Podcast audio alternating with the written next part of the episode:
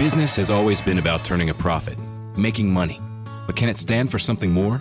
Something beyond dollars and cents? We think so. We think that today, business has a higher calling, a purpose to be fair and just, to do right by their workers, customers, communities, and the environment. And it turns out companies successful doing that also do better for their bottom line. When you see the Just Capital seal, it means this company is a force for good.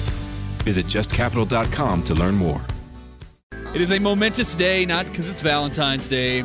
It's pitchers and catchers getting their first workout in Surprise, Arizona, as the reigning World Series champion Texas Rangers are getting back at it to defend their championship. And we're, we're going to have like a week and a half of not much going on. I think next Monday is the first full squad workout, and then Cactus League games, I believe, begin on the 20, 22nd, 23rd. Man, it kind of hit me this morning when Evan Grant and some of the, the Rangers media were tweeting out pictures of the the uh, Rangers World Series championship signage they have out there, and there's like a gold banner. And I mean, usually when spring training starts and training camp starts for the Cowboys, it's kind of it's kind of nothing. Like it, it, it gets me a while to get going, but seeing that this morning and just really seeing anything with the Rangers winning the World Series, it's always going to make me happy. Yeah, and you're talking about an off season where if only we could go out there.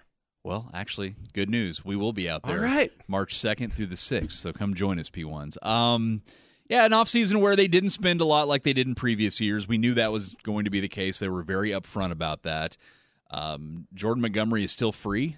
Blake Snell still free. Uh, it's really weird that Scott Boras clients have yet to sign and there's teams already getting to work, but that's they're going to demand multiple years at around 20 to 25 million dollars. So I guess it's not a total surprise and you have X amount of teams out in the marketplace feeling a little hamstrung and handcuffed because of the whole linear cable RSN right situation. But we do have resolution, at least on the Ranger front. They will be with Bally in 24, which I know a lot of people don't like. And they're going to get about 85% of the 111 million annually they get from their streaming deal. So now that we have that settled, the more time that passes that Jordan Montgomery isn't a Ranger, the more I'm kind of worried that it's not going to happen. I don't think it's going to happen. I don't think they want to pay the luxury tax two years in a row. And I know that we shouldn't be worried about things like that because, one, it's not our money, and two, you want to put together the best team possible to try to go win another championship. But Ray Davis I don't want to totally hammer him because he has ponied up $850 million the past few off seasons to build a championship team. But it is kind of it does kind of irk you knowing that you're heading into a year where you're one injury away from having to, I don't know, lean on an Jack o- Leiter, lean on an Owen White. Man, Jack Leiter, I he did if not that ever a, happens. That that's the that's the thing that sort of sucks about 2023 for the Rangers. Everything else was great, but no starting pitcher in the or- organization at the minor league level took a big step forward. Cole Winn was in the bullpen by the time the year ended. Jack Leiter had to be shut down, and they finally got him back out there towards the end of the season with, I don't know, mental coaches and reworked mechanics. Owen White dealt with nagging injuries all year, which dropped his velocity. But we're in a situation where if Cody Bradford goes down, or Dane Dunning goes down, or Nathan Eovaldi, who threw a ton of innings not only last year but also in the postseason, if he has to go on the shelf for a while, it's going to be pretty slim pickings, and that's why they went and got Adrian Sampson. Like the other day, I walk in and Lando goes, "Hey, Sampson, I remember Adrian Sampson?" I'm like, "Yeah, well." He's back on a minor league deal. Are we thinking that it's an organizational issue when it comes to developing these young pitchers? Because you would think that okay, you throw enough darts at the dartboard at these pitchers, you're going to hit one eventually. And maybe that's something you think about with different sports if you're thinking quarterback or something that okay eventually one of these guys is going to hit. You draft Leiter top two you get kumar rocker who was awesome at vandy also he gets hurt. I don't know if that mm-hmm. was just an overuse issue.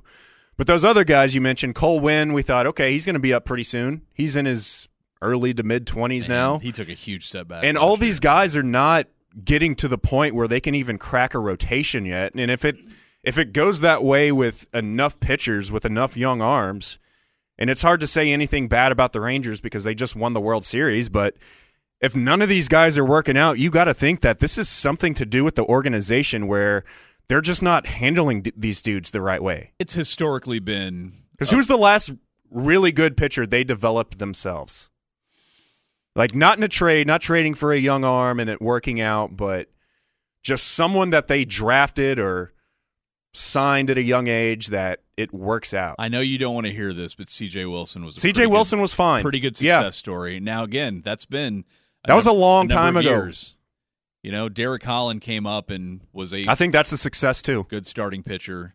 And there's guys they got Neftali, I mean, Feliz they- until they in tried a to turn him into a starter. they got him in a trade, but he was so young when they got him. But yeah, I mean it's it's been very spotty and to poor on the pitching front. Now they have developed position players, which we'll get to in a second, but man, it's they've changed the way they've done things over the past couple of years in hopes of trying to have better results on that front. But it is it's not just a Rangers problem. Like half of the teams in baseball have a more difficult time than not on the pitching development front. Like there's a few clubs that are known for doing it really well. I think you could The Rays, the Rays, the Brewers, The think you could look at Dodgers. Cleveland, the Dodgers, but you know, all these other teams are borrowing from those those clubs. It's just a matter of finding the right guy that can stay healthy enough and keep developing and turn into a good. That's why they get paid so much.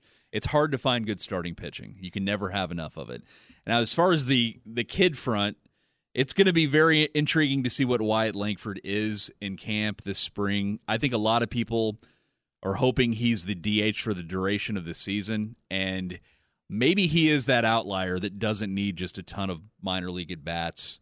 I mean, he came out of college at Florida just gangbusters after the fourth pick. He hit 360 at hmm. three different levels last year. He had an on base of 480.